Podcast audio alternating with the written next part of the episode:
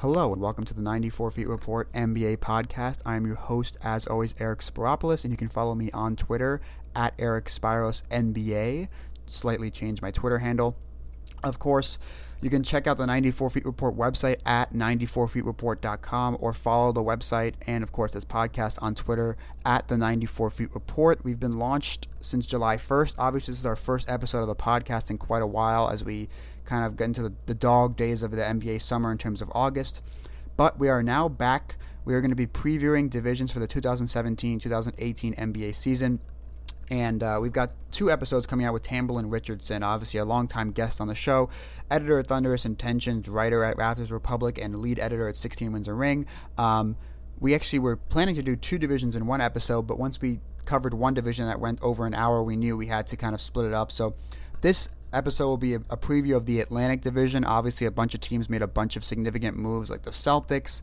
Um, the Raptors, you know, made some interesting moves. The 76ers obviously are, are jumping up or in, hope to jump up in the East. But so this will preview the Atlantic Division, going through each teams in terms of their offseason moves and answering some questions that we have about each team. Then in the second episode, which will be released separately, we'll do the same preview for the Northwest Division, and then eventually we're going to do um, I will do previews of every division with uh, with other guests in the coming days and weeks. So stay tuned for a discussion about the Atlantic Division for the 2017-2018 NBA season with Tamberlyn Richardson.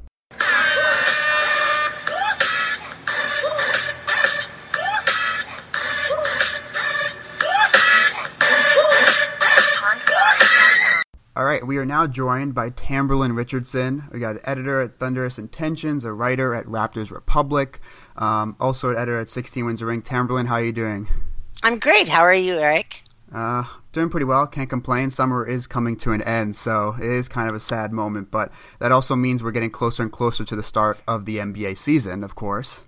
Fair enough. It's been a crazy off season. I keep teasing everyone that I deal with, all the peers, that I think the off season was more exciting than the playoffs. Oh yeah, absolutely, and it's not even done really. We we could see how, we could have two more major trades before you know training camps open up with Carmelo and Kyrie, but. oh, know, and with the two-way contracts too, things are going to be super interesting, right? Yeah, I mean, it's really. I mean, there was a period this summer from late June until mid July where you could just not rest at all. Like there was no rest at all. I mean, there was constant signings, trades, everything. Yeah, it all started on draft night. Yeah, it even actually started before draft night. If you have yeah. those, uh, the Dwight Howard trade and uh. yeah. So, um, so in today's episode, we're going to go through the Atlantic Division and the Northwest Division. Go through each team, talk about their key losses, key additions, and then you know talk about some questions about each team because obviously every team has questions surrounding their upcoming season. So we'll try and do our best to, to, kind of dive into a bunch of topics. Let's start in the Atlantic, and we'll start with the Boston Celtics, a team with a very eventful offseason. So in terms mm-hmm. of key losses, I really have Kelly Olynyk, Avery Bradley, and Amir Johnson as their key losses. Um, you know, I really think that Avery Bradley is going to be missed a lot. Um, his defense is superb. Um, he can match up really great with opposing point guards and shooting guards and some small forwards, though he is he gets pretty undersized when he turns to guarding forwards. Um, but his defense, his presence, he's developed into a pretty good three point shooter, is extremely valuable, and that kind of leaves him at a unique hole um, at shooting guard, which we'll talk about later when we get to the questions about the team. Um, you know, Kelly Olynyk, he you know, he's not the flashiest player or the most the sexiest signing of the offseason when he went to the Miami Heat, but he does But he bring, sure is clutch. Yeah, he I mean, we cannot forget his game 7. I think he scored 26 points and like 14 in the fourth quarter alone and basically single-handedly won that game 7. Um, I mean, doesn't it just feel wrong that a guy named Kelly, and yes, I know he's Canadian, but a guy named Kelly isn't with the Celtics anymore? it just feels fundamentally wrong to me.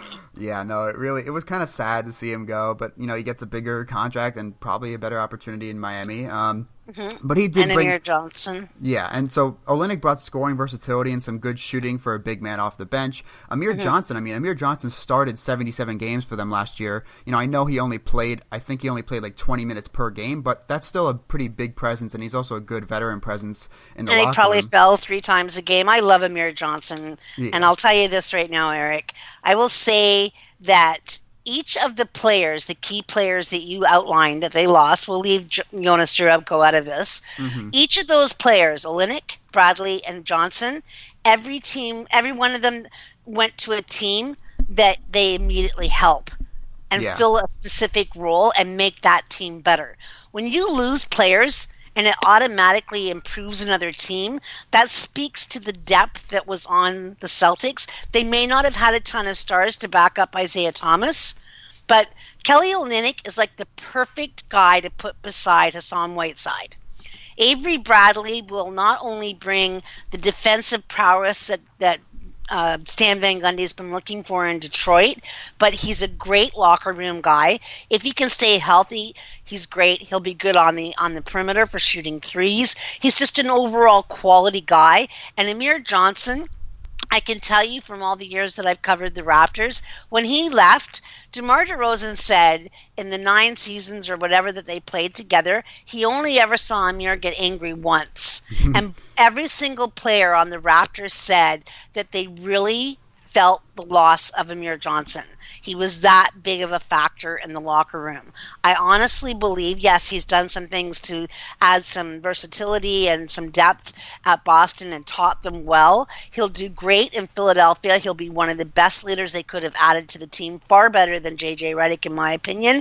But I think the Celtics are really going to feel the loss of these three guys.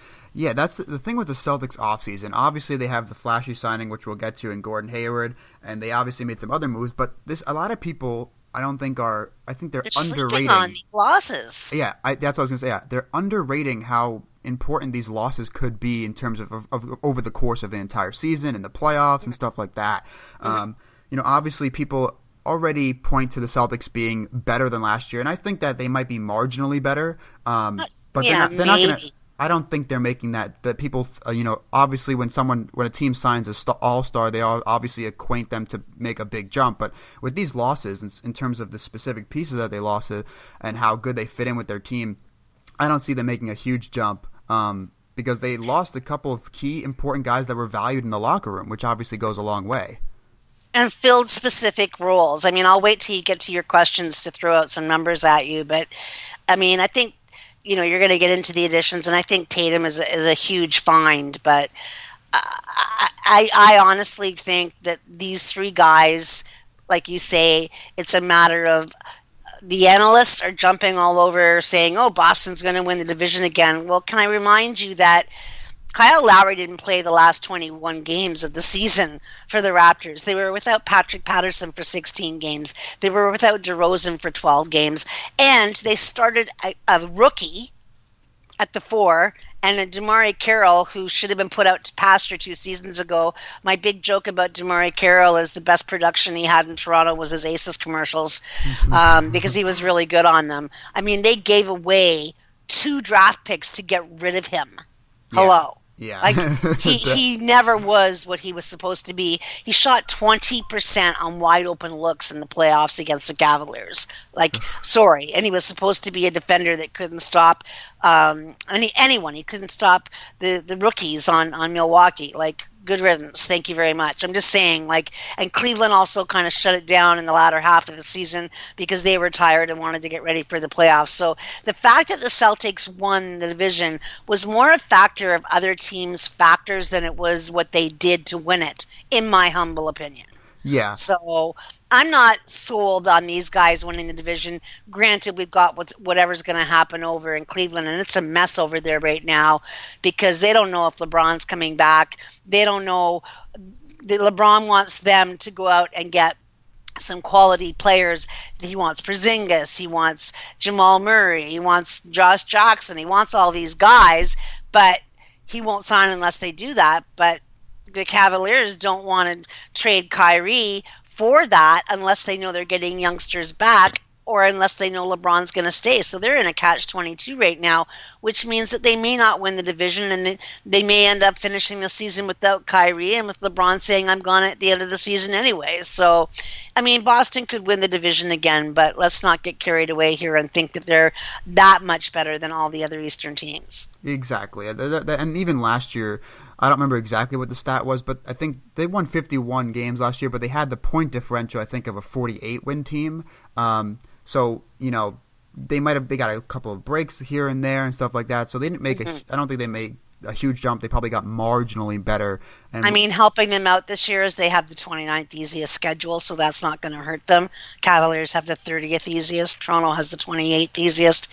But they said that last year about Toronto, and then the latter part of the season, every team they faced were like they faced Indiana three games out of four uh, at the end of the season. Like they didn't meet them until March. Miami was on their roll by the time they faced Miami, so it's all perspective, right? Yeah, I don't really buy into analyzing the schedule at this point. You got to wait and see. And obviously, over the course of 82 games, so many injuries and resting and fluke mm-hmm. things can happen. So, um, mm. but the Celtics, let's move to their key additions because there were a lot of additions to this team. Obviously, mm. Gordon Hayward, Jayson Tatum, as you mentioned, they did trade Bradley for Marcus Morris. They signed Aaron Baynes. Um, they got smaller additions like Guerschon Yabusele, and I think it's Ante Zizic is how you pronounce mm-hmm. it. Um, mm-hmm. But those are smaller additions that aren't going to play a huge role, obviously, with how much depth they have.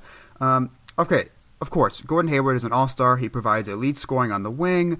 Um, he's a pretty competent defender. Um, he's not terrible. He's not great. He's you know kind of around average, if slightly ab- above average at best. Um, he can also handle the ball a little bit more than people think. I, I, mean, which would be good to take off some pressure from Isaiah Thomas, who basically was the only player that could create for them last year. Um, Hayward averaged three and a half assists per game last year, so that's a pretty good addition on the wing to create add some playmaking to the Celtics.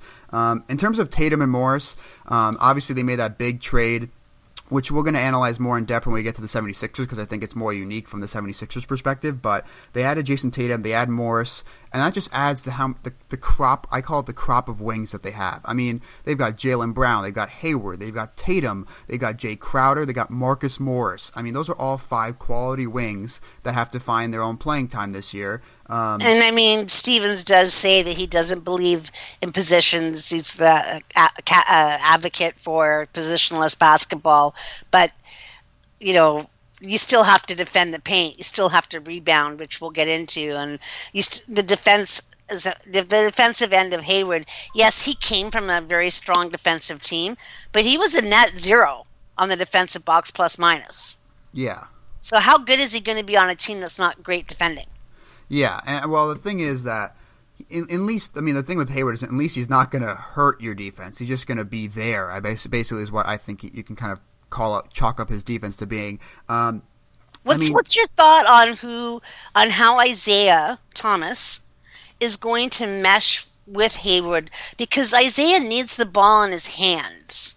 Yeah, and the thing I mean the thing with Isaiah, and we actually, someone on, on the 94 Feet Report website actually wrote a really long piece about him with analyzing some of his film from last year, which I thought was really good. Um, he's good at running off screens, but those screens are usually to run him off to get him on a mismatch so he can take the ball himself and then create something. Um, so obviously he can play off ball, and I haven't looked up what his like catch and shoot numbers were last year. Um, obviously he creates a lot of weird matchups, um, and he loves to run off screens. If you you know watching the Celtics last year, they ran so many screens for Thomas. He would start in the corner and run through like three screens before getting to the ball at the top of the key before kind of initiating something for either himself or someone else.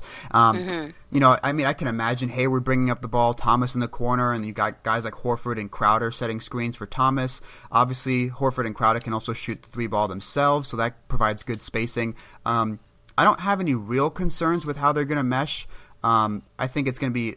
I mean, obviously, when you add two an, an All Star to a previous All Star, you know, it takes time, and we're going to talk about other teams today that added an All Star like the Thunder that obviously will take time to mesh, and the Rockets adding Chris Paul will take a lot of time to mesh. Um, the Bull, I mean, the, not the Bulls, the Timberwolves adding Jimmy Butler will take time to mesh. So I think that all pairings will have time to mesh, but I have less concerns about this pairing with Hayward and Thomas than I do say Paul and James Harden or something like that. Yeah, but it, we'll see. I guess uh, you wanted to know uh, Isaiah Thomas's catch and shoot. What did you want to know? His field goal percentage? Yeah. What's his shooting percentage on catch and shoot? Uh, his catch and shoot field goal percentage is forty point three. Uh, that is not great. Not great. not great uh, at all. Forty point three. And what was it on three pointers? Uh on catch and shoot three pointers? Yeah. Ooh. They show catch and shoot. They show pull ups 41.3, less than 10 per feet 53.9, other 33.3. Uh, three point uh, catch and shoot 39.9. Thirty nine point nine. Okay. Uh, Yeah. that's not. I mean, that's that's good. It's not great. Um, Mhm.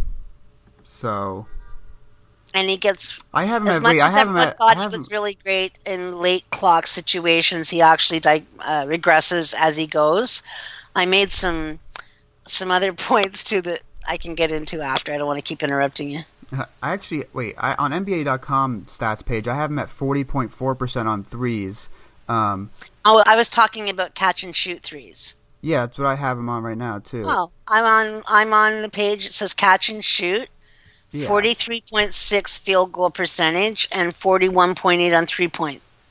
I have him at forty point five on field goal percentage, forty point four on three point percentage. Are you on 2016-17, like the whole season, or did you filter it?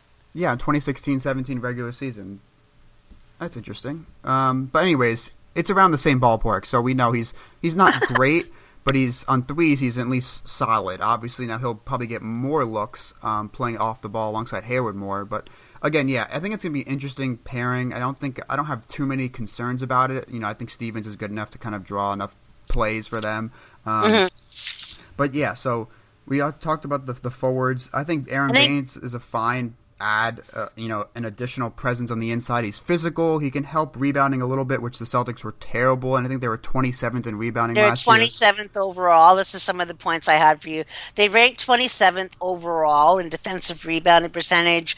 They were 25th in offensive rebounding percentage, uh, 23rd in blocks. In terms of the players that they lost, in Amir Johnson, Jonas Jerebko, Kelly Olynyk, Avery Bradley, and Tyler Zeller, who they waived. They they uh, accounted for 7.7 assists per game, 5.3 offensive rebounds per game, 16.1 defensive rebounds, and 21.4 total rebounds. So, in in case in the case of the offensive rebounds, that's 46% of the of their offensive rebounds, 42% overall. The new guys they added, Hayward, Marcus Morris, Aaron Baynes, their total is 3.2 offensive rebounds, 11.4 defensive rebounds, and 14.4 total rebounds. So here's a team that ranked 27th last year that has to make up all those rebounds. Like we're talking 21.4 versus 14.4. That's a huge difference. Over seven rebounds a game. Yeah, and the thing with Baynes is that he will help out rebounding a little bit, but he also doesn't block shots.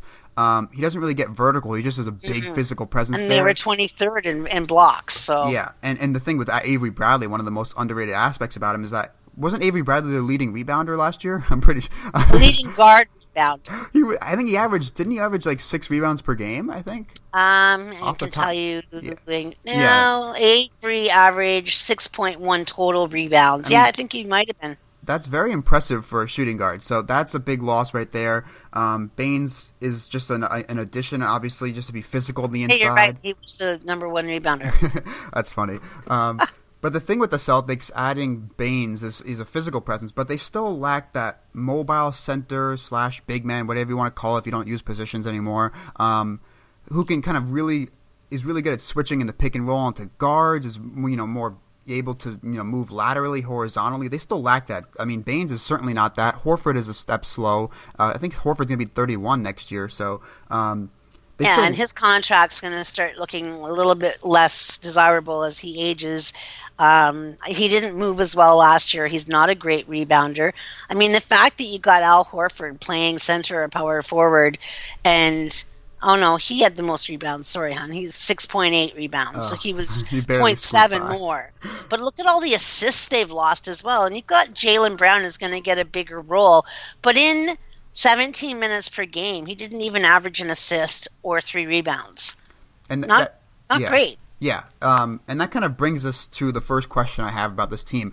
What will the starting lineup be? I mean, we can kind of already predict the, the big ones Isaiah Thomas at point guard, Al Horford at center, but I'm telling you, shooting guard through power forward, and I know Stevens doesn't like using positions anymore, it gets interesting. Obviously, Hayward's best position is small forward, but then that kind of puts you at starting at a small by lineup, like maybe a Jae Crowder at power forward, Marcus Morris at power forward.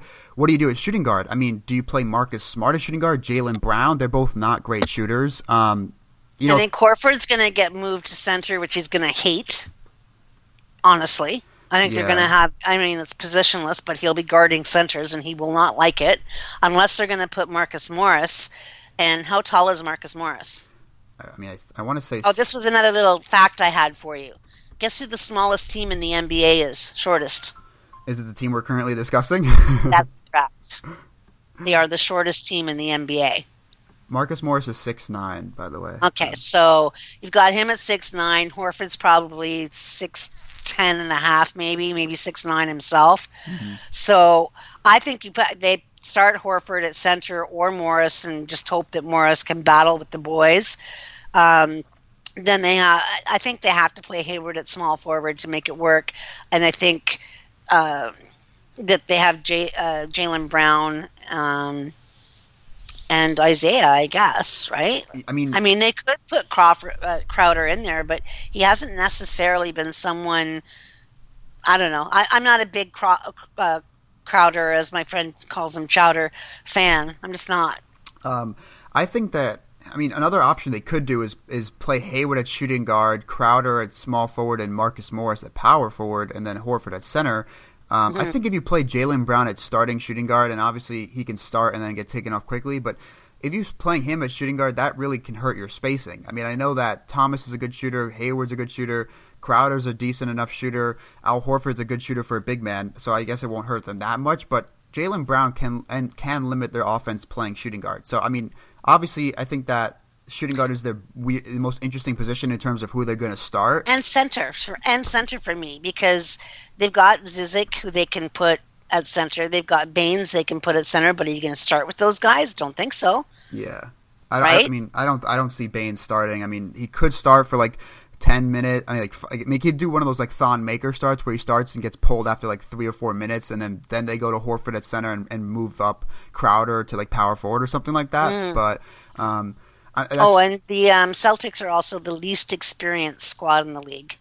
Well, that's interesting. I mean, I think that I, I don't have any concerns about that. I mean, moving forward, I mean, I guess in terms of I guess playoff experience would be something, but they did just make the conference final, so most of the guys that are on the team, still on the team at least, uh, mm-hmm. have gotten some experience. But we already talked about we already somewhat talked about how much more of a threat they are in, in, earlier when you kind of mentioned the other team. So I want to go to the my third question, which I think is one of the most interesting questions about the Celtics is, you know, how will they approach next summer? Because we know Thomas is going to be an unrestricted free agent. He wants the max. He has said, oh yeah, he wants the max. Marcus oh, Smart, oh, yeah. Marcus Smart is a restricted free agent, so they can somewhat control his market. But again, a team could come in and you know throw some money at him. Um, and the thing is, the question obviously begs: Can they ever say surpass the Cavs or make it out of the East with Isaiah Thomas playing 30 to 35 minutes per game and being their somewhat of their best player? Because that's the big question with them. Well, here's the thing. There's a couple of things about the Celtics I find. I have a debate all the time with Rich Condon about this because he's a big fan of them. I'm not so much, probably because I'm a Raptors fan mm-hmm. when all is said and done. Yes, I'm an NBA fan and I try to be as realistic and not not put on the fan hat, but years of not liking the Celtics because of being a Raptor fan are hard to get over at times, as I'm sure you understand with your favorite team against the nemesis, right? Yeah. Um, I love Brad Stevens here's here's my main thing is that I find that Danny Ainge, I call him the Shylock of GMs. he's he's ripped off so many teams, and it's well known in the league, well known across the association that if you pull too many moves where other teams feel that you're shafting them, I think that's why Ainge has had a hard time getting deals done. You know, like yeah there was talk of supposedly a, a, deal almost being on the table for uh, Jimmy Butler. Same thing for Paul uh, Paul George, and and they backed out. It's because Ainge is so known for ripping off teams that a lot of teams don't want to do business with him. Um, I think Brad Stevens is one of the most, I would put him in my upper echelon of coaches. I think he'll do a great job. As much as you and I are trying to figure out how the heck are they going to put this team together and how does it mesh, there's one coach that'll figure it out other than Pops or Carlisle. It's, it's probably him, mm-hmm. right? Absolutely. Um, but here's the here. I, I just don't think that Ainge is going to give uh, Isaiah Thomas the full money, and why should he? Because as good as Isaiah Thomas is, what is there to prove that he can perform in the playoffs? Nothing. or or the big the bigger thing with Thomas is that he you can never I don't think you can ever have an elite top five to seven defense with him playing 30, 35 minutes a night. You just can't. You, I mean, you just can't. I, I mean, I know it's his height that really kills him, but it, it, kills your defense so much, and he provides so much offensive value. And we'll see if that offensive value takes a little bit of a dip now that Hayward's there to also provide additional offensive value. Um, but his, I mean, has, they have some good defenders. The problem, to your point, is that he also has an attitude. He doesn't like it. Remember last season they lost a couple of games, and he came out and called out Brad Stevens publicly. Now, because he was so enamored by all of the Celtics nation at that point, nobody really got on his case. But the bottom line was the kid they just shut him down in the playoffs. It's very simple to shut him down once the team's able to like look and see what they're doing. Now, Hayward should add some dynamics to that, but do you give him a max contract over Hayward? Well, the thing or is, pay him as much as Hayward, or and when you've got two young studs like Jaylen Brown and Jayson Tatum coming up in the mix, I think the factor is going to be, and I'll go back to what I said about the Celtics, is I wouldn't be surprised if Danny Ainge is on the phone daily talking to Mills over in in Cleveland, trying to get Kyrie Irving. I, I could see that and getting rid and of trade Isaiah. Yeah, and the thing with and when it comes also relating to Isaiah and also relating to their other big restricted free agent Marcus Smart. This will be a very big year for him. If he can show some improvement uh, first as a shooter, obviously his defense has been good. Um, if he can show some additional playmaking, some improvement in shooting, then the Celtics can look at it and say, listen, you know, they can pro- probably and should look at it before the trade deadline and say, listen, Smart's having a good year. He's improved in some aspects. He's going to be a restricted free agent. Let's focus on keeping him. We'll trade Isaiah, get some other assets, and move forward. I, I think that's what they're that's what they should do, in my opinion. Mm, I mean, he's a net negative in the box score. He's a minus two defensively, minus three overall because he's a plus 1.6 offensively. The other factor that's very interesting about this team is they're the Eastern um, complement to the Houston Rockets in that they shoot more threes than they shoot twos. The majority of their shots are from the perimeter. Mm-hmm, yeah. So, how are these young guys going to translate into that system? And is Brad's going to have to change how he functions his offense? Because you can't expect Tatum and Brown to come in and just be firing up threes, and Marcus Smart isn't necessarily going to be able to do it, or Crowder. They lost Avery Bradley, who's one of their best three point shooters. Yeah, they. Uh, I mean, and and Tate and Brown especially is not known as a shooter. Tatum is known as a good mid-range shooter, but not someone who has stretched it out to the three-point line consistently yet. Hayward's a fine three-point shooter, obviously. Kelly was a three-point shooter. Yep, Kelly was a good three-point shooter and floor spacer as a big. So, I mean, I think one of the more interesting off seasons was from the Celtics, and, and moving forward, they have a continued, a very interesting season. Um, a lot of people talk about OKC in terms of Paul George and Westbrook potentially being free agents and leaving, but I think the Celtics' issues with deciding on if they're going to keep Isaiah Thomas and do what to do with Marcus Smart, I think, is also a very fascinating thing and could Absolutely, lead to a huge Absolutely. trade um, in the middle of the season. But Yeah, we're talking the difference of one or two players, and this team suddenly isn't a playoff team or is the best playoff team. Yeah, so a very interesting team to watch as the Very Boston precarious. Celtics. So, all right, let's move on to uh, the Toronto Raptors, a team. Obviously, we've had you on the show before, and we know that you know oh, Raptors. can I just make so one more quick point before we move on? okay, yeah, Um, sorry, I know we're getting a little bit long in the tooth here. Um, I just have to find the point that I made because I moved too far down on my page. As far as the clutch shooting goes, I looked up these stats because I was really uh, curious about it. And as for Hayward, um, in the clutch, he shoots just 27.8 from deep during clutch minutes mm-hmm. and 39.7 overall in clutch situations. In comparison, Isaiah shoots 40 from deep and 47.8 Wow. from the field in clutch situations and scores 5.1 points to 2 points for Hayward. Now, granted, this is coming from Thomas always taking the shot and not including playoffs. So I just thought that was an interesting stat and worthwhile bringing up because I, I would assume part of the reason Hayward came to Boston was to be reunited with Stevens and to expect to be more a part of the offense and really be the man. And my thing will be for fans to keep an eye out this season is if Hayward starts getting more shots than Thomas, does Thomas become disenchanted and will that cause conflict in the locker room? Yeah, and that's something that happens with all teams. I mean, we saw with the Warriors last year, there were times in the first month or two where it would get down to crunch time and basically you know, they would just hand the ball to Kevin Durant or hand the ball to Steph Curry and they would not know what to do and then they try and do something on their own you know, Stevens has a big job of trying to get these two to, you know, coexist, to understand that if one has more shots than the other, it's not the end of the world. Uh, obviously, design plays that get both of them involved, whether that's off ball, screens, and stuff like that. So, again. Yeah, I'm, and Thomas has to try to defend because Hayward can't be the one that's playing two ways and ask Tatum and Brown to do it and Thomas not do it yeah. but expect a max contract. I'm just I'm just say keep an eye because Thomas has a tendency to get very disenchanted if he's not the guy, which is why he got moved several times. So if anything gets a little precarious, I mean, I, I personally believe Danny Ainge is trying to get Kyrie Irving, and he'll give up Tatum knowing that he has all those youngsters and you know the plethora of picks to build around, and uh, all these guys that are getting better overseas to pull from, right? Yeah, they have so many assets to work, to work with. Um, mm-hmm.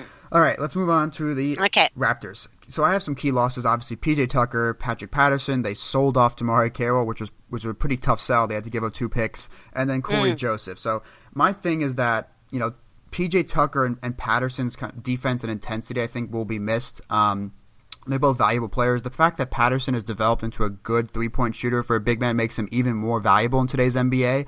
Um, mm-hmm. Obviously, Carroll, I think Carroll was upgraded, um, and we'll get to that later when we get to the additions. Um, and then Joseph is a quality backup point guard, I think, but they had mm-hmm. younger options to turn to, and I know you're high on some of those younger options as well. So I, I'll let you talk about those options in terms of the key losses that they had this summer.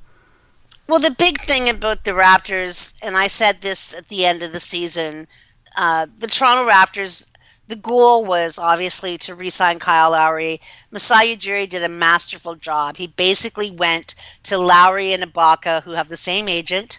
Lowry, I think, wanted five years, and just like all the pundits out there said DeMar DeRozan was going to LA, I said Lowry would be back, and of course he's back, and we got him at three years. So I think Ujiri basically said, "Look, this is uh, two years in a row a 50-win team. We're going to keep the core together. You two, meaning Ibaka and Lowry, only played 24 games together. That's what people forget because Lowry was out. We got Ibaka, and he played you know, two games with Lowry before the end of the season because Lowry was out, and then they played together in the playoffs. So we haven't seen a full season. The factor that hurt us is it was a key, key target of them to bring back PJ Tucker because of, not just because of his three point shooting, not just because of his defense. It was his attitude that made everyone around him defend better between him and Ibaka. Mm-hmm. So that was a really big loss. But so is Patterson, and the reason why is because of the bench minutes.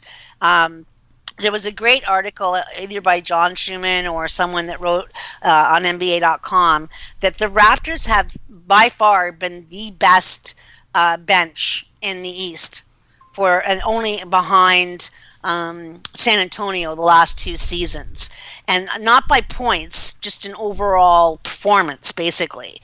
And their starts have always been a big issue. A lot of that is tied around the fact that DeMarre Carroll and uh, Jonas Valanciunas are on the floor together, and you know we're going into what the seventh season for Jonas Valanciunas, and he still doesn't know how to defend a pick and roll, and still has lead feet well they that was someone who they were shopping heavily and at this point i'd be quite happy for jakob Poeltl st- to step in and take his spot because we're not an offense that utilizes the center that much anyway but he's got good hands and he's a better defender and he's hitting threes already. So we'll see what happens and whether they stick with jonas or not. Jonas when he's dialed in is great but his performance in the playoffs was abysmal but getting rid of carroll was a big deal. Someone tried to tell me that you know picking up Miles in, in place of him was a bad deal because Carroll's numbers were better. And I said, What numbers are those? And he said, The last four seasons. I said, Well, for the last two seasons, he's played for the Raptors and he's only played 67 games and his numbers have regressed each year.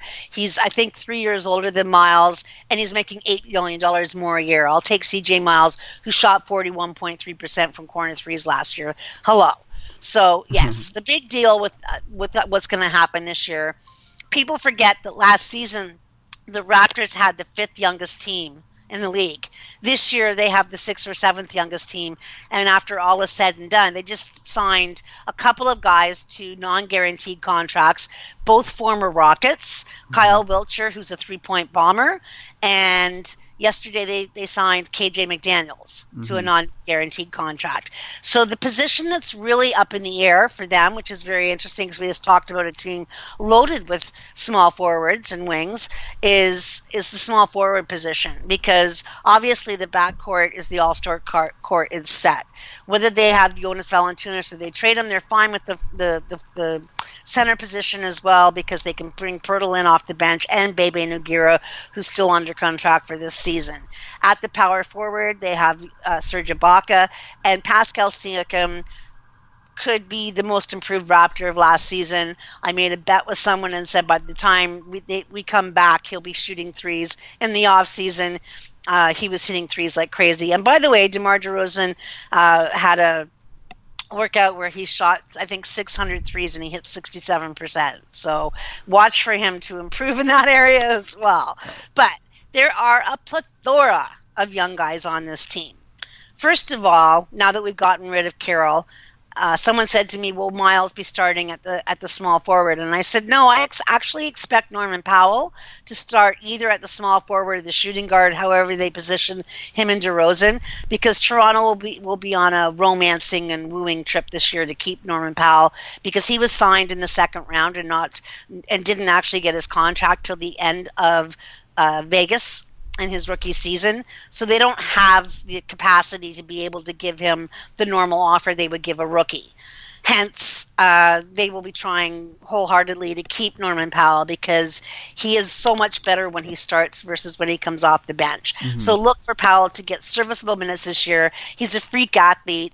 His reach uh, he's three inches shorter than Terrence Ross, but his reach is four inches longer than Terrence Ross. Mm-hmm which people didn't understand why I wanted him on the floor instead of Terrence Ross. That's that's a lot of why. Why, and he's he's just a kid that will do well. Also, we uh, we were able to get rid of Cory Joseph because we had this glut.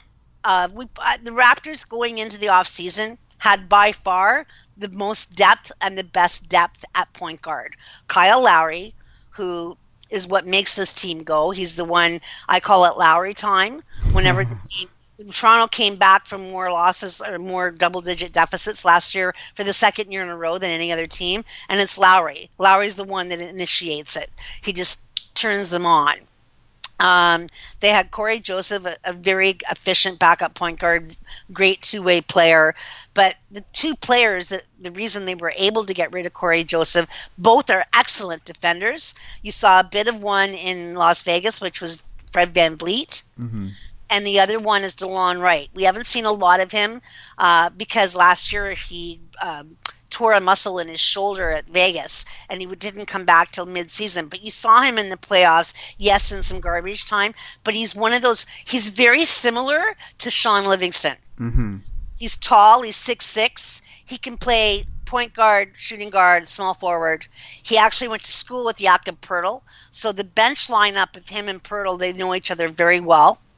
So that will be a, a positive factor. They can put him on the floor. I'm, I'm, I'm thinking we're going to see both him and Van VanVleet get minutes this season because Lowry has always been someone who's performed really well with the bench units. But because we lost, think about this in the last two years, we've lost Biyombo, we've lost Terrence Ross, we've lost Patterson, Cory Joseph, all guys that had major minutes from the bench. Mm-hmm. So this bench that has been so good has been virtually devastated. Let's also not forget that we have OG Anunoby, mm-hmm. who a lot of people are likening to um, a Kawhi Leonard type uh, light in that he's going to be very good defensively and yeah. has the potential for massive growth and his body is already an NBA body if you've seen him and expect to see him in short shorts that's his fashion statement he'll be in those um, and the other big question mark, obviously, is going to be what's going to happen with Bruno Caboclo. This is the, the they're probably going to want to have him have another. I I kind of anticipate seeing him in the in the spring. We'll see what happens, but he really flourished under uh, Jerry Stackhouse with the D League. Mm-hmm. They won the uh, well now it's called the G. I call it the, the GD League. uh, they won the championship last year. Pascal Siakam was the MVP, and uh, Caboclo shot. I think he had 31 points, 10 or 11 rebounds, five or six blocks, and he had five or six threes. So the kid is really he's he's getting it. What no one realizes is when they did draft Caboclo, it was a reach, but he's someone that never really had a lot of minutes. He just and in the first year that he was with the Raptors, they didn't have their G League team yet, mm-hmm. so he wasn't able to go get minutes anywhere. So last year was his first real season of playing every day, traveling, being with a team, practicing. So I think we're going to see him probably be what they're hoping will become the small forward of the future. Mm-hmm. And that they'll hope that Anunoby will become the power forward of the future.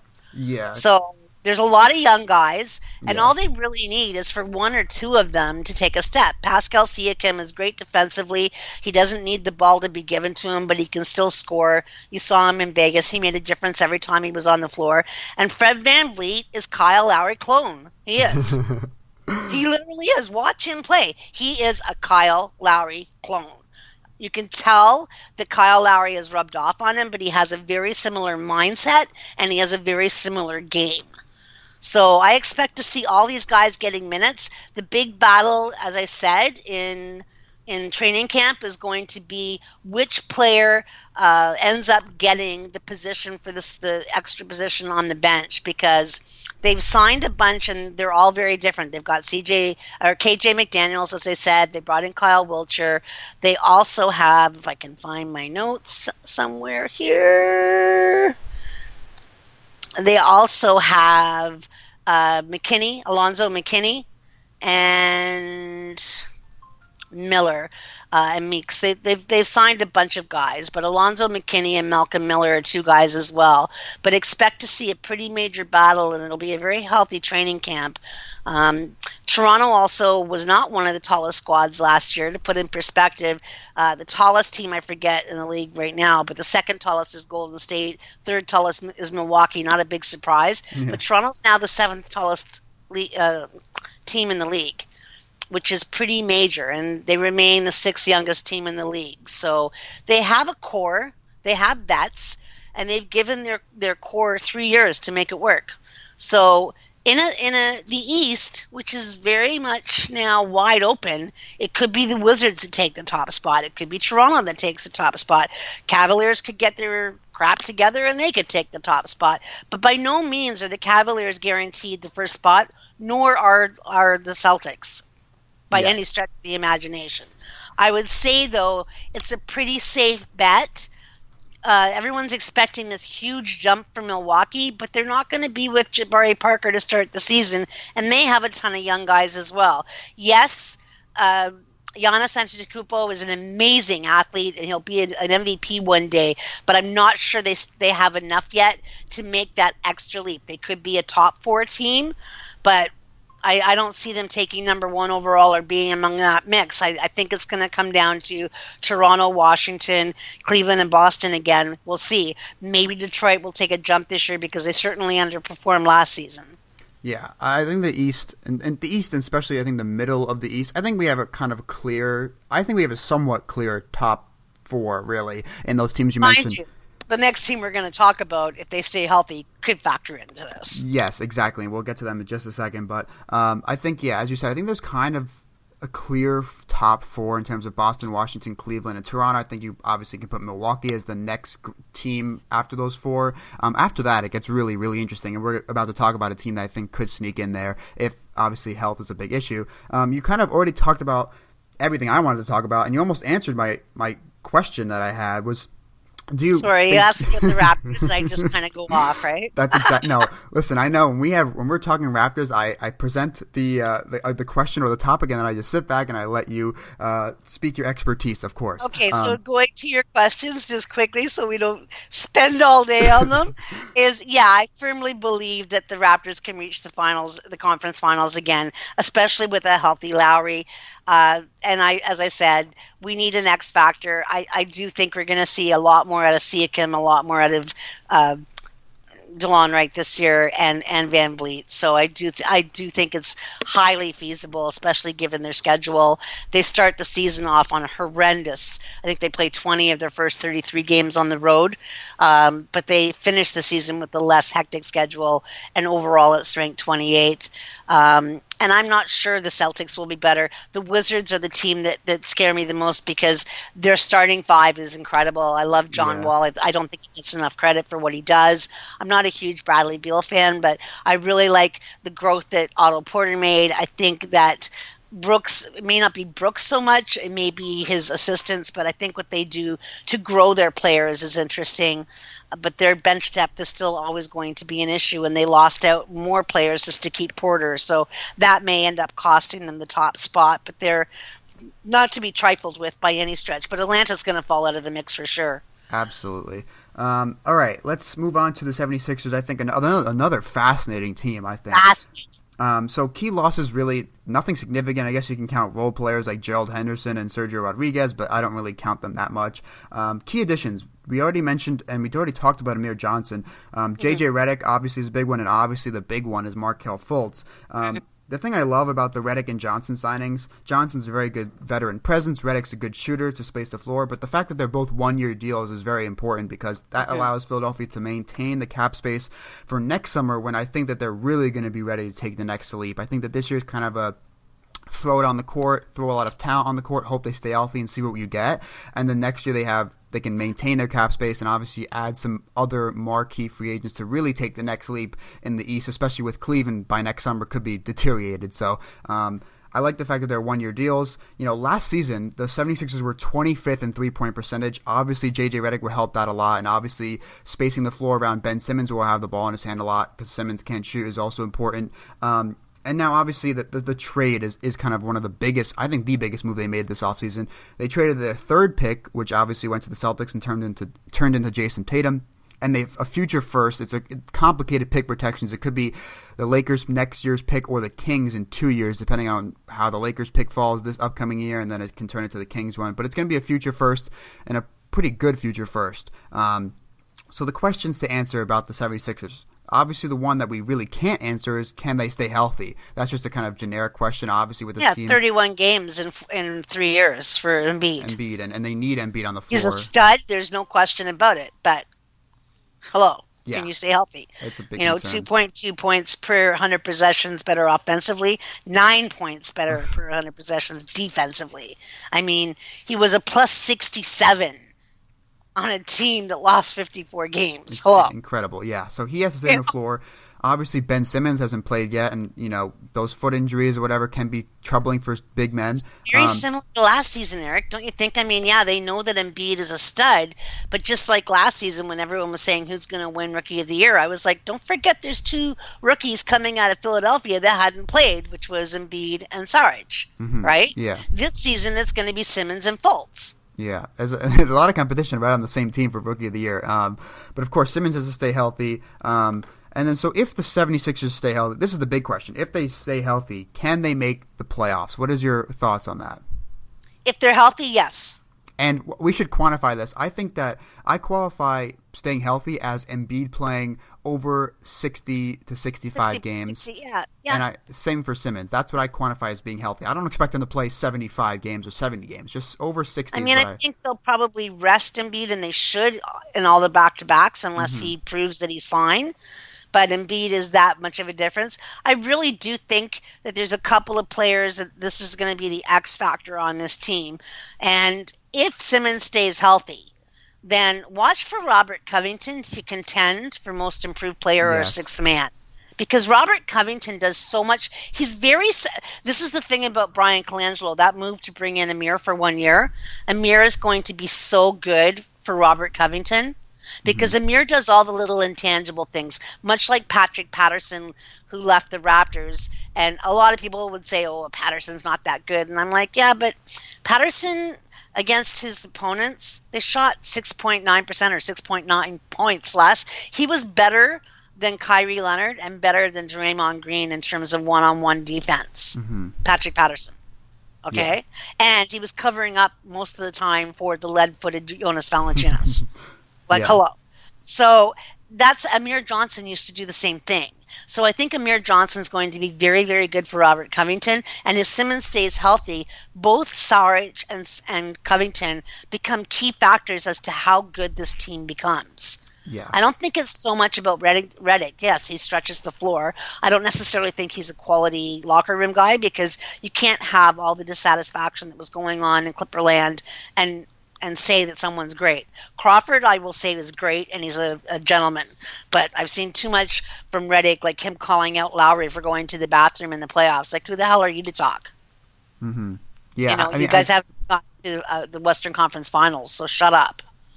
you know, yeah, seriously. And yeah, and, and I think that Redick's the addition of Redick is basically for the shooting. Obviously, Johnson's basically more for the, the veteran leadership presence. Um, no, Redick went for the payday. Let's let's be honest. Oh, absolutely. I mean, he said that he turned down a long term deal with the Rockets because the 76ers offered him more this upcoming season. So again, mm. as I mentioned, it'll be interesting to see what happens when these are one year deals. So obviously it's kind of like a test experiment run and we'll see right. the 76ers but but colangelo knows amir well yeah. Colangelo brought him over and and saw what he did on the raptors squad. He saw what he how he developed. He saw how he was in the locker room. Amir is going to be very very good for this young squad. I think as you say if Embiid stays healthy if those two guys measure up. My question for you because you asked whether as one of your questions was the the trade for Markelle Fultz a good move. My question for you is, what what do you think moved the the the bar so much that they felt they couldn't wait till the third pick because the Celtics did not want to pick Fultz. Mm-hmm. The Celtics did not like Ball, and obviously neither did Philly. So why couldn't they wait that one extra pick, really? Or because there was no way LA wasn't going to take Ball? It's really it's really interesting because the Celtics, after they made the trade, said that they had already intended to draft Tatum. Um, and obviously, Josh Jackson didn't even work out for the Celtics, which is a whole other issue. But um, so, I mean, do we know? Character, I mean, character, character. um, yeah. So, um, what was I saying? I, I mean, here's the thing. For me, and I, I, I, I'm biased because I personally think lo and behold, the man that I throw the most shade at in the world, which is Lottie Divac, had a really great off season yeah. and got some of the players in the draft that I was like, holy cow, this guy did really well. And I, as much as he's has a propensity to go for the bigs, and, t- and he took Harry Giles and he took that, that risk reward, I think it was a really solid, smart move of him because if their doctors looked at him and said his knees are okay, Harry Giles, let's not forget, was a top three projected guy for many years until he got hurt. Yeah. So that could be huge. But I love love De'Aaron Fox, and uh-huh. he is a quality character kid. He's someone he he blew away Lonzo Ball in their matchup. Mm-hmm. He's the kind of guy that gets up for meetings and and just doesn't look back. And they brought in some older guys in. Unfortunately, uh, the guy that likes to smoke pot, evidently, Zach Randolph, and Vince Carter, who'll be great with the kids in Sacramento. But what what was so special in your mind about Fultz that they had to take him, had to give up what they gave up to the shyster Danny Ainge and not wait and just say, okay, well, we'll take Fox if we can't get him.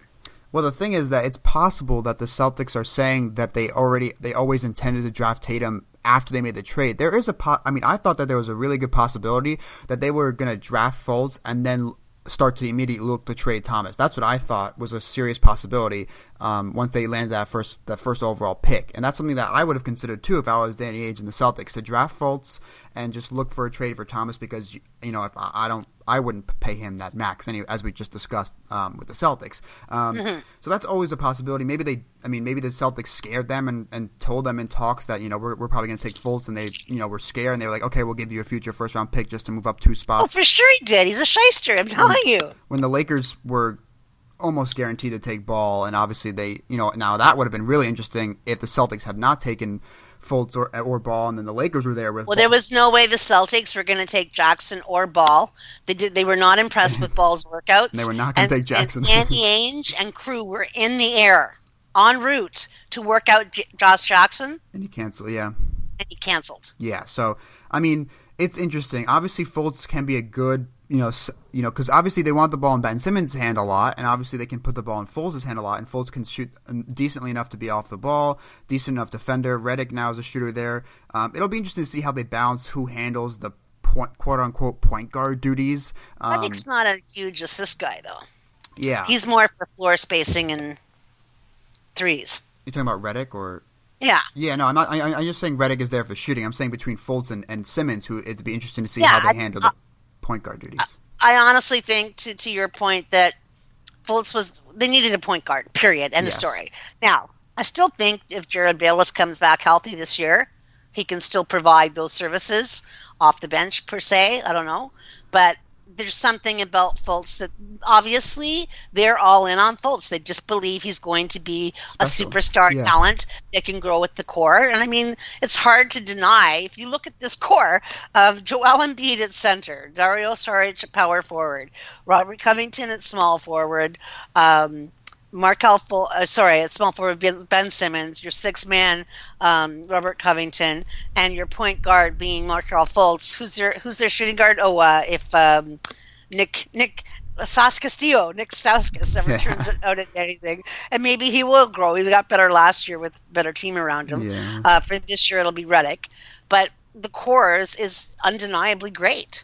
Yeah, I think the 76ers are one of the most interesting teams for next season, but also one of the more fascinating teams for the future because they maintained mm-hmm. 2018 cap space, but also added a key piece to the core in Markelle Fultz. So, okay, very... if you had to guess huh? how many games, if you have to guess how many games does Embiid play next year? Uh, I'm gonna go with 60 straight on the dot. I think that he'll. They'll obviously will rest him for most, if not all, back to backs. Um, and then there'll be a couple of games where he'll just have like nagging pains, and they'll just be so scared they'll just shut him down for that game just to make sure. So I think I think he plays sixty. And what about Simmons? I think Simmons will play. Well, I think they'll also be just as careful. I think he'll probably play around the same 60, 65. Maybe, I mean, I, I would hope more than 60. I'm, I'm, just, I love Joel Embiid so much. I need him on the floor for more than 60 AM. But obviously, I think they'll be just as careful with Simmons as they were and are with Embiid though Embiid does have a longer injury history, but the Simmons one obviously can still be scary with the foot injury for big men.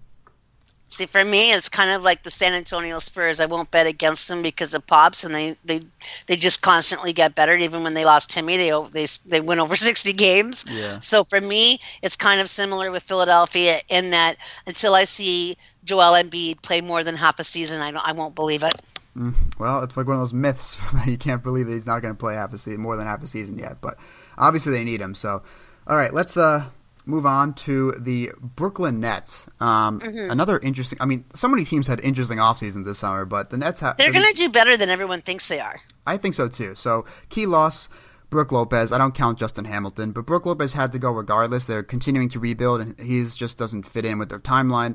The key additions are interesting. Now, they obviously got D'Angelo Russell and Timothy Mozgov back in that Brook Lopez deal. Um, they added DeMarre Carroll and just to take on the draft picks. They drafted Jarrett Allen, and then they made a late late summer trade for Allen Crabbe. So the thing with these additions, and obviously, you know, we, have been spent so much time on the first three teams, we don't have to go overboard with the Nets or Knicks because, well, mm-hmm. especially with the Knicks because they depressed me. But um, you know, Russell gets a lot of flack. Obviously, he's got. I think he's going to surprise some people. Yeah, he has. He he's, got, a, he's got something to prove now. Yeah, that's what I think. I think he gets a lot of unnecessary flack, and I think that he's. I mean, obviously he's talented. He has potential. He can play off the ball, on the ball. I think, like, like you said, Alex, like a lot too. Yeah, I like what you said. I think he has something to prove, and that'll be that'll lead to a good season for him. And obviously, so Russell and the draft picks were the reason to take on the bad contracts in Mozgov and Carroll. And then they made this Crabbe deal where they didn't get any draft picks. They basically view Crabbe as that quote unquote asset. And here's the question the big question with the Nets I have is will taking on these big contracts bite them later? Obviously they got draft picks and they got Russell, but in two years they'll still have Mozgov's contract. Um, they'll still have Crabbe's contract, which again Are they fully guaranteed? Is that is that fully guaranteed that last season? I'm very very confident that it is. I don't know for sure, okay. so I don't want to say, but I'm very confident that it is. So I think that I mean, obviously they got assets, right? And they got Russell and they got some draft picks. But those big contracts could hurt. And I know the Nets are not going to contend for at least another two years probably. But even then, they'll still have a Crabbe contract at 18 million. They'll still have, I think, the final year of Mozgov at 16. Um, so I just pulled it up. Allen Crabbe is a player option in 2019-20. Oh boy, that's that's uh, not going to be good. Jeremy Lin as a player option next summer. And and that's another interesting one that you know because the point guard market kind of dried up, and we'll see. And not, not a lot of teams have spa- cap space for next summer, so we'll see. You might just opt in just for another year of, of secure good money for him. But yeah, Mozgov's fully guaranteed three years. I mean, so there's really two questions. They're both related to each other, obviously. The first one I already asked, will taking on the big contracts hurt them? The second one is kind of, are they taking the right approach to rebuild? Um, and my answer to that second question is, I think in the end, I, although I do, I did just say that I think that some of the big contracts will bite them. I think that they did, they are somewhat taking, for the most part, taking the right. What path. choice? What choice did Sean Marks have? Exactly, that's the thing. They Look had at no how assets to begin creative he got. Like he forced the Wizards to not have a bench this year by how creative he got with Otto Porter's uh, offer. Yeah, and so They had- offered to pay him what half up front on the first day of the year. They offered. They said that there's a 15% kicker if he gets traded within a certain amount of time. Like Sean Marks, literally was the most creative GM I've ever seen in my life. Yeah, it was Straight. very, very impressive GMing. So I think in the end that they they're taking the right path to rebuild. They just had they had literally nothing to work And with. Atkinson gets his players to play hard and tough. Uh, he had worked with Demar- DeMarre Carroll Uh, with the Hawks as an assistant. Here's the thing about DeMarre Carroll.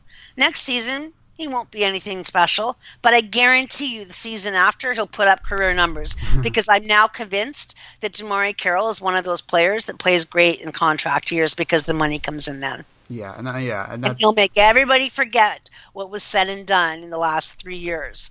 But he did not deserve the contract he got in Toronto. He didn't come close to even measuring up to what he was supposed to be. I can count on two hands the number of games in two years, including playoffs, that he was a factor. yeah. So I think the Nets. I, I think in the end, as I just said, I think they're taking the, the right path to rebuild. They're still a far a ways away from from Love contending, but they were going to improve um, this season, I think, and do better than most people expect. And I think they could actually do better than the team that I next want to bring up, which are the New York. By the way, I love Caris LeVert.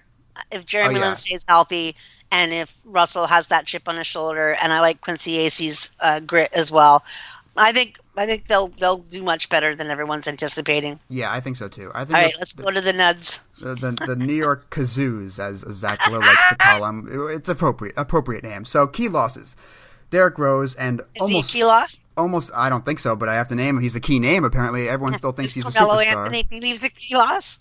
Well, Carmelo Anthony is going to be a, key loss because I think that it'll it'll change not everything because James Dolan is still the owner, and I think that as long as Dolan's the owner, this team will be a mess. That's what I just I just think that's how it is. Mm-hmm. I think it's been pretty proven that he is the I feel real bad for Ntilikina because he's getting so much flack from everybody, and the kid hasn't even got on the court yet. I think he's going to be pretty good.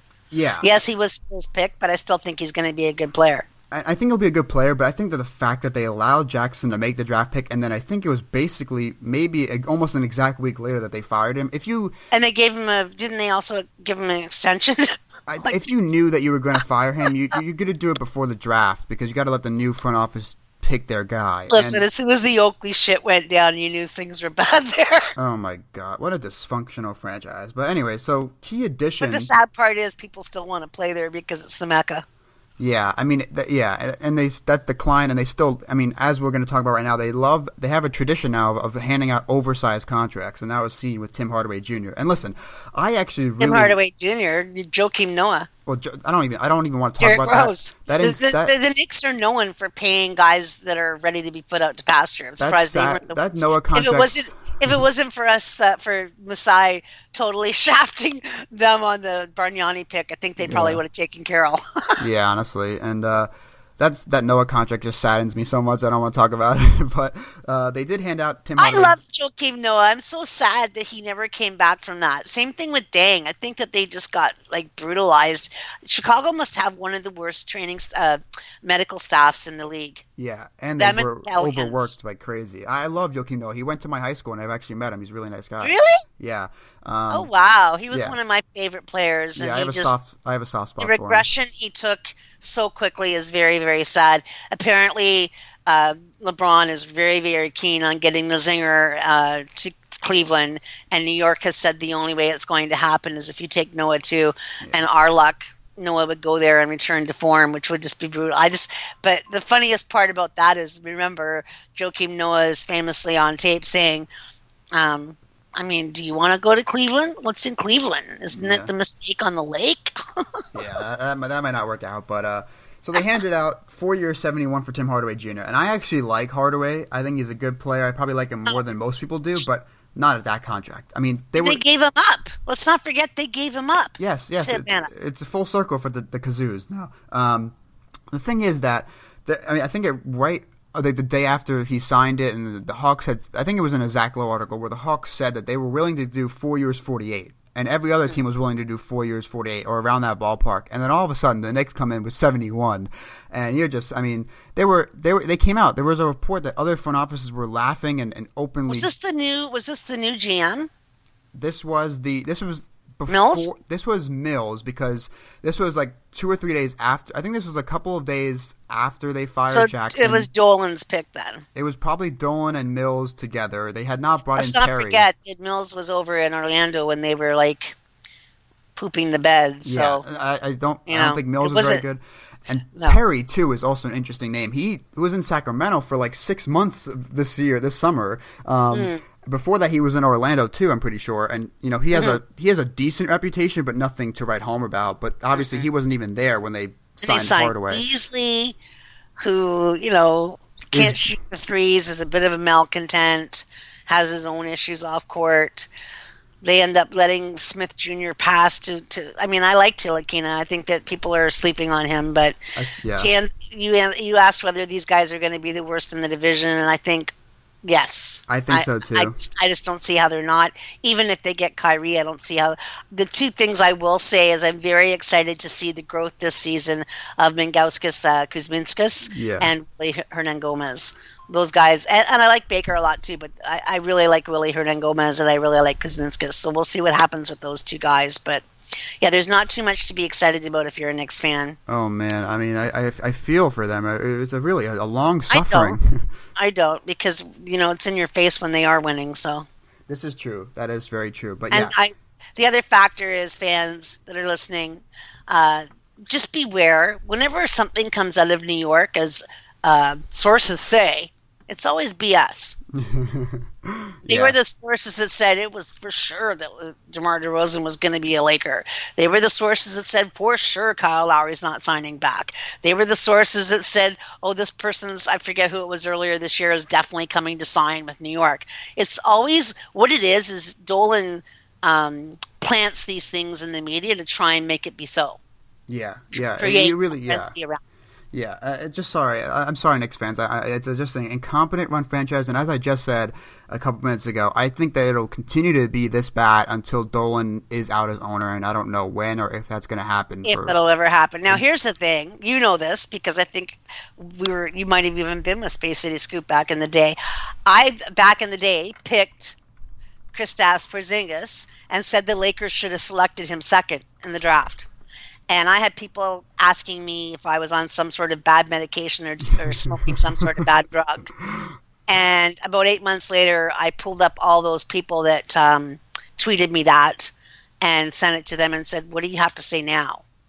Because I feel sorry for him. yes, because yes. tell me that he isn't already making Karl-Anthony Towns and Joel Embiid, he's already well ahead of them if he's on a different team.